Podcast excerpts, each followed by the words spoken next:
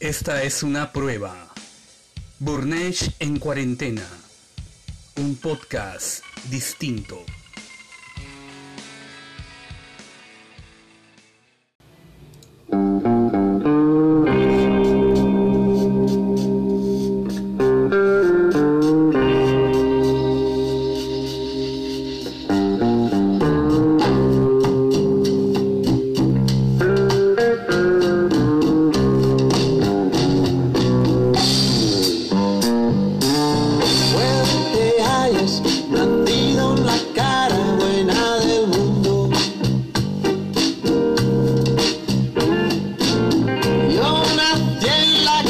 Mala, llevo la marca del lado oscuro y no me sonrojo. Muy bien, ¿cómo están? ¿Cómo están todos? Bienvenidos. ¿Cómo anda todo por casa? Eh, me llamo Arturo Puescas, estoy de vuelta acá en Burnesh en cuarentena. Hace ya varios días que no habíamos grabado nada. Y este, bueno, hemos estado un tanto eh, dedicándonos a, a grabar otros proyectos también, de los cuales les voy a contar en un ratito. Quiero retomar un poco el, el rumbo eh, de, cómo empezó este tipo de transmisiones. Eh, hace, hace unos días atrás eh, nos, nos dedicamos a, a grabar algunas impresiones sobre una playlist que compartimos en donde poníamos música que habíamos puesto al aire en la década de los 90 en, una época en la que trabajábamos en una radio llamada W9 Light en Sullana.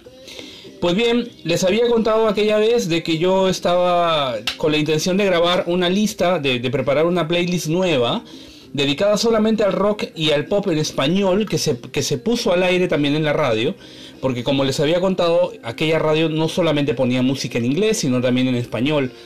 Eh, y bueno, digamos que de la programación un 30%, quizá 40% de la música que se ponía al aire era, era en español. Entonces, lo justo era que pudiéramos también armar una, una playlist dedicada a lo que se hizo en aquella época y a lo que nosotros decidimos poner al aire eh, cantado en nuestro idioma. Pero antes de, pasar un poco a, contarles, porque en realidad lo que vamos a hacer ahora es un poco buscar o recordar algunas bandas y, y de repente animarnos a meter más canciones dentro de la lista porque recién la estamos armando, todavía estamos muy muy en etapas tempranas de este playlist, eh, vamos recién 24 canciones, así que de hecho falta mucho más en la otra lista que habíamos armado con canciones en inglés de, Radio W9, eh, había más de 400 temas, imagínense, recién estamos empezando a armar esta, así que también es una oportunidad para que ustedes me digan eh, qué otra canción falta, ¿no? O, qué les gustaría que pueda ser incluido. Obviamente tiene que estar dentro del formato de haber sido publicada entre, entre los años 1994 y 1999, que fueron los años en los que estuvimos al aire con la radio. Eh, bueno, eh, estábamos escuchando ahí a Jarabe de Palo con un tema denominado El lado oscuro, una canción que eh, digamos, nos presentó a este artista, a Pau Donés, nos presentó a Pau Donés con este primer disco. Este, este pata había, había estado siempre, digamos, animado a hacer música, pero no le había permitido, la, la vida no le había permitido hacer eso, y se había dedicado a hacer otras cosas como era producción, publicidad. Él se dedicaba a ser un, un oficinista más. Y de pronto eh, decidió, y también ayudado por un sello discográfico, a grabar su primera placa llamada La Flaca, que fue un éxito rotundo, ¿no? El, el- el trabajo que presentó Pau Donés en aquella oportunidad fue de verdad bastante, bastante bueno innovador. El, el video de La Flaca, eh, donde él aparecía en- en- encima de un edificio emulando a los Fab Four, ¿no? Que también hicieron lo propio en para Lady B. Este tuvo mucha repercusión y MTV lo, lo adoptó. Yo recuerdo haber visto este video una madrugada en el debe haber sido ¿En qué año habrá sido esto? En el año 96 exactamente lo vimos en, una madrugada que lo estaba poniendo al aire en TV. y nos quedamos pues este pegadazos porque el sonido que tenía pues esta esta banda era era bastante latino era bastante em, sonaba mucho a Santana em, sonaba mucho a eso no a, ese sonido latino pero mezclado con blues con rock que definitivamente se convirtió en un, en un sonido propio, ¿no? Eh, la carrera de, de, Jarabe de Palo durante los 90 fue bastante prolífica, porque luego de ese álbum del 96, ellos publican Depende, eh, que es una placa que sale que sale muy bien, eh, digamos, venía precedida del éxito de La Flaca, del, del, disco de La Flaca, y lanzan un siguiente álbum bastante, bastante competente, digamos que creo que mucho mejor que el anterior, era un disco mucho más, eh, más producido, ¿no? Y, tenía pues esta, esta onda de nostalgia. En el año 98 ellos publican el Depende, ¿no? Con, cortes que fueron hits absolutos, como Depende, obviamente, como Agua, que era una canción bastante, una, lenta muy, muy, muy emotiva que también en la radio la poníamos. De hecho, vamos a escuchar un pedacito de, de Depende, ¿qué les parece? A ver, vamos a escucharlo. thank you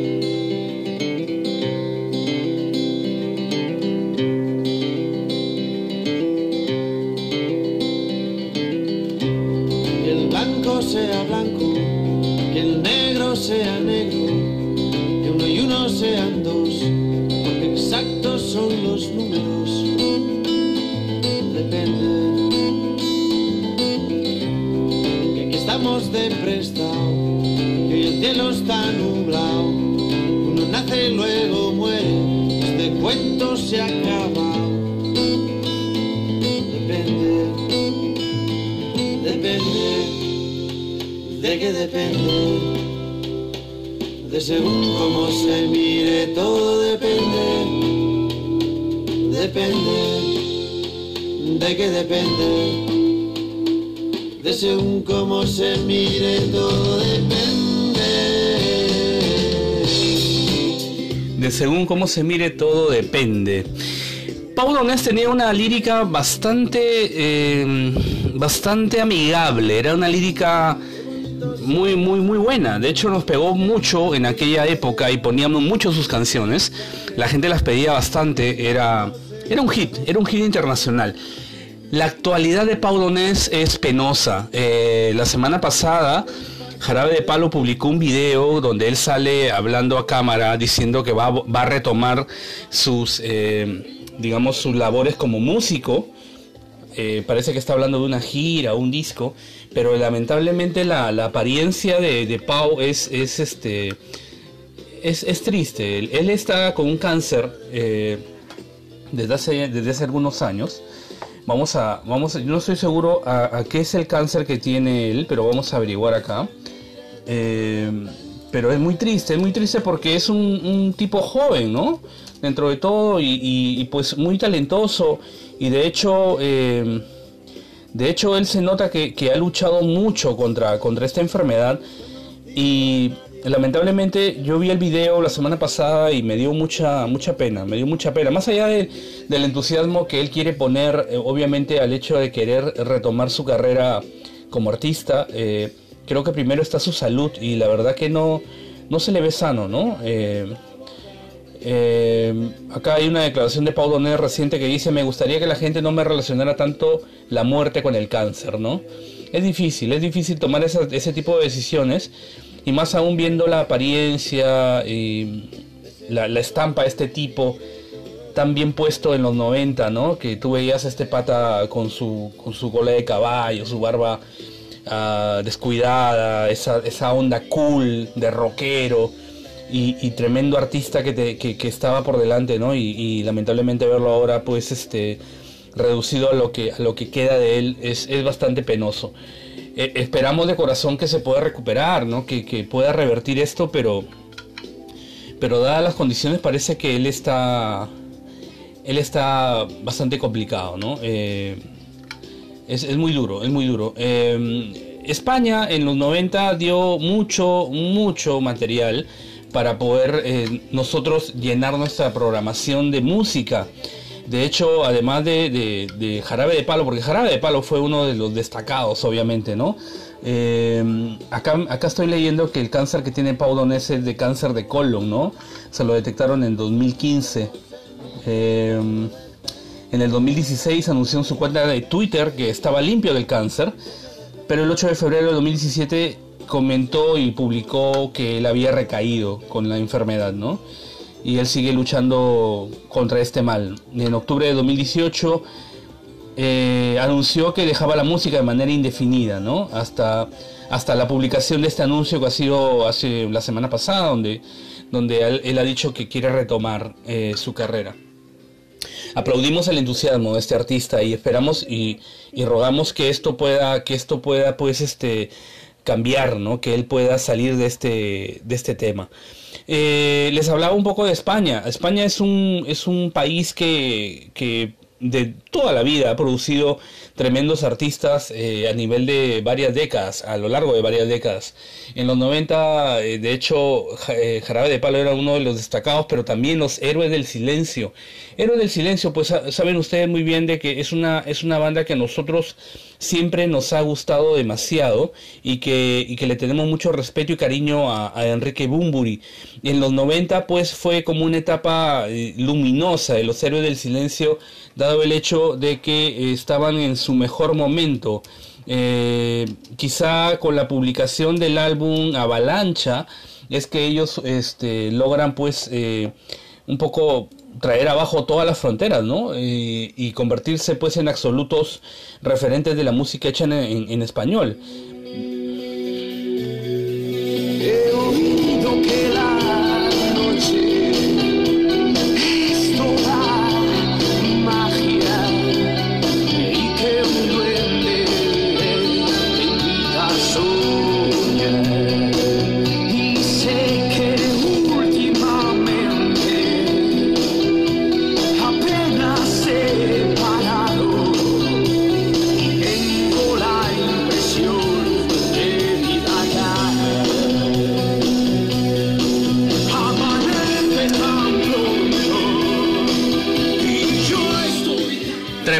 Banda, tremenda banda. En el 93 ellos publican El Espíritu del Vino, año 93, eh, acompañado de un tremendo productor que era Phil Manzanera. Phil Manzanera, pues él ha, él ha trabajado con un montón de gente desde Brian Eno, ¿no? Eh, digamos, es conocido por su trabajo con él.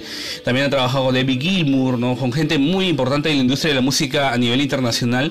Y eh, trabajó con los Héroes del Silencio en, en el disco Senderos de Traición y también en el espíritu del vino, del 93. Pero les hablaba un poco del año 96, me parece. A ver, veamos.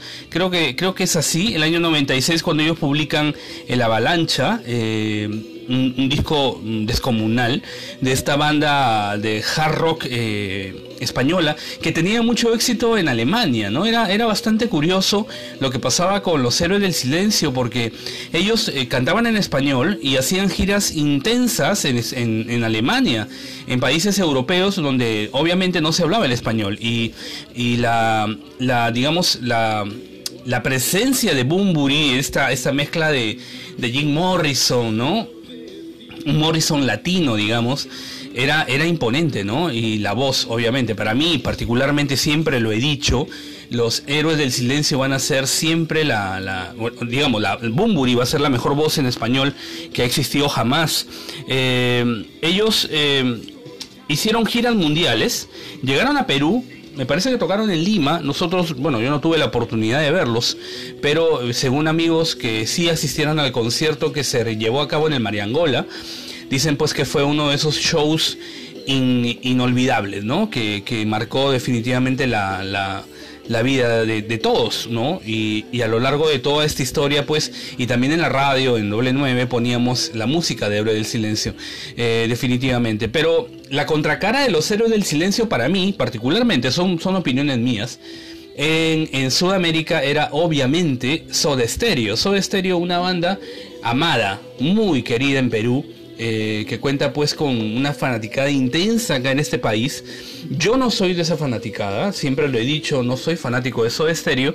Les tengo respeto a, a mi familia, eh, siempre entro en discusiones incluso con mi novia, porque solo por joder nada más le digo, oye, ¿sabes qué? Puta soda, mejores héroes. O los vacilo con el tema de Cerati, pero en fin, les tengo respeto, sí, o sea, no, no podría decir que, que no, no son una banda determinante y trascendente. Y particularmente en el año 92 ellos publican un discazo, los Soda Stereo estoy hablando, y lanzan este tema que definitivamente sonaba en la programación de doble 9. Escuchen, es un temón.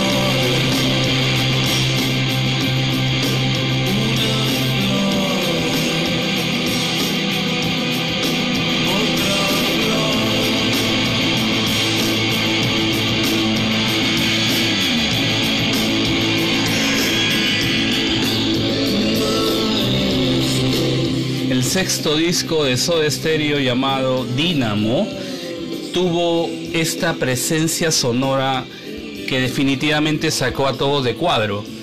¿Qué sonaba acá? ¿Qué había aquí? Había mucha influencia del showgaze, del showgazing que se hacía en Inglaterra y, esta distorsión, estos, estos eh, loops electrónicos, este sonido distorsionado que supo acoplar Cerati, un gran cultor de la, de la música británica, eh, logró sacar esta placa, Dynamo, discazo de Soda Stereo, que sonaba en la programación de radio, de radio doble 9 y que precisamente eh, lo ponían en un programa que se llamaba Punta Rocas, conducido por mi gran amigo César Núñez, donde él ponía pues las canciones en español que estaban reventando el mundo en ese momento, ¿no? Eso exterior era determinante.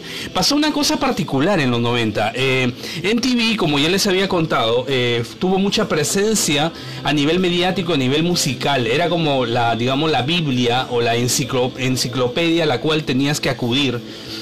Y el rock en español fue una de las eh, lanzas importantes de NTV Latino, porque NTV Latino fue la señal que se transmitió desde Miami para todos los países de habla hispana, en donde se empezaron a poner canciones y bandas latinas. Es allí que Soda Stereo tuvo predominancia, es allí que los tres de Chile aparecieron, tremenda banda, es allí que la ley de Chile también hizo su presencia en los 90 y, el Tri de México y los fabulosos Cadillacs, y la maldita vecindad de México, los Café Tacuba, o sea, toda una, una, legión de bandas increíbles que nacieron en los 90 y que NTV empezó a poner regularmente y se convirtieron en íconos. Eh, había un programa en NTV que se llamaba Raizónica. Me, parece que lo pasaban los jueves en la noche y donde se ponían las bandas nuevas latinas que estaban sonando y en aquella época también pasaron bandas peruanas. Eh, Miki González este, estuvo sonando por ahí, Radio Criminal me parece que también. Así que había una época muy muy próspera para el rock en español. Era era como era era una especie de orgullo latino que, empezamos a sentir porque se, podía prever que en adelante las bandas latinas iban a tener pues importancia y una una presencia importante en, en los medios norteamericanos. No pasó así del todo. Algunos pusieron pudieron hacer el crossover otros no. Pero sí hubo una época en la que se creyó que eso iba a pasar. En Perú qué pasaba en Perú nosotros en la radio tuvimos una buena etapa en la que pasamos música peruana. Pero ¿por qué sucedió esto? Yo recuerdo muy bien, en el año 97, yo recibo un sobre en, las oficinas de la radio eh, que, tenía discos. Me habían enviado un sobre con, como con 8 discos o 10 discos de bandas peruanas. Me lo enviaba un tal Pancho Cámara, era un argentino que me llamó por teléfono y me dijo, che Arturo, quiero que promociones mis bandas, he escuchado de tu, de tu radio en Piura y quiero por favor que tú pongas mis bandas. Y este pata, este argentino, manejaba a bandas tan importantes como esta que vamos a escuchar a continuación. A ver si ustedes se acuerdan.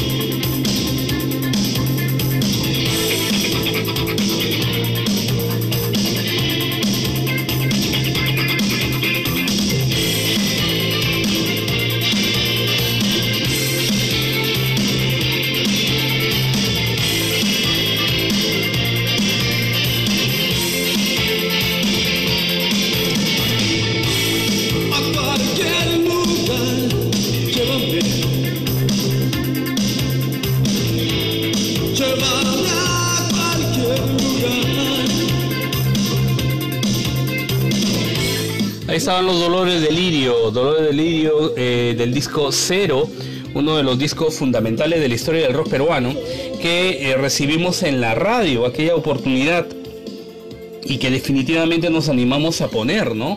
Era imposible pues dejar de poner estas bandas que estaban empezando a sonar en Perú era muy bacán, muy bacán esa época porque empezamos a darnos cuenta, no teníamos mucho conocimiento de lo que estaba pasando en Lima, pero por medio de este, de este contacto que logramos tener con Pancho Cámara, que era un manager de bandas peruanas, eh, es que llegamos a, escuchar eh, canciones tan importantes como esta de los, eh, de los Dolores de Lirio a, cualquier lugar.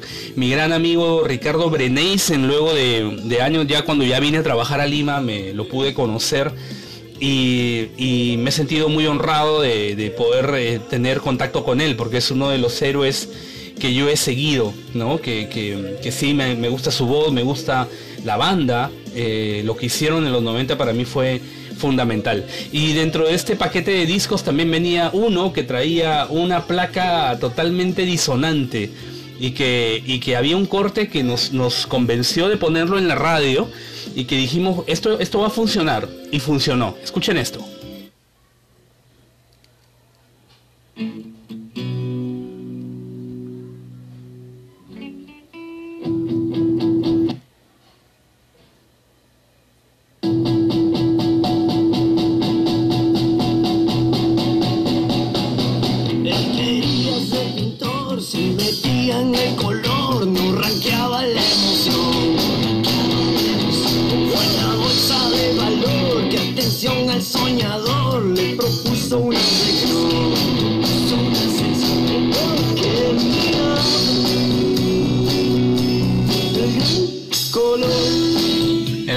Rafo Raes, Rafo Raes.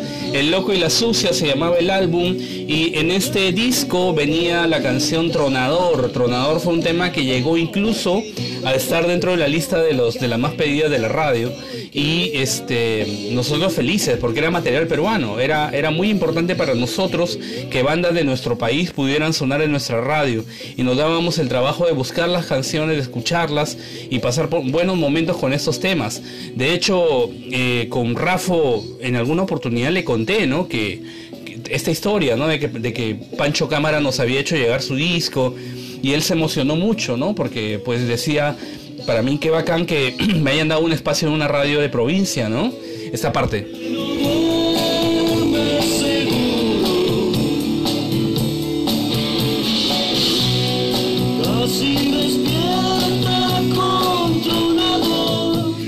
Rafa es un genio, Rafa es un genio musical, definitivamente lo tengo claro. Tremendo compositor. Y en vivo te rompe la cabeza. Eh, época muy bonita. Estamos haciendo un repaso por las canciones en español. Algunas de las canciones en español que vamos a poner en una lista que vamos a publicar la próxima semana. En una lista también relacionada a Radio Doble 9 Light de Suyana.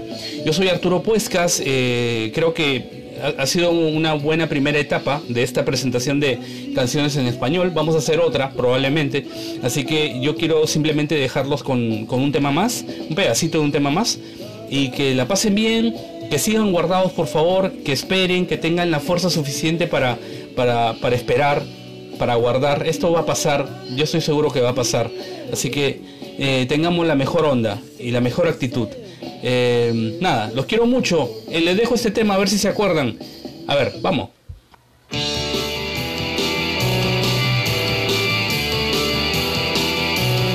Ahí están los opilotes Nos vemos en la próxima amigos, nos escuchamos. Chau chau.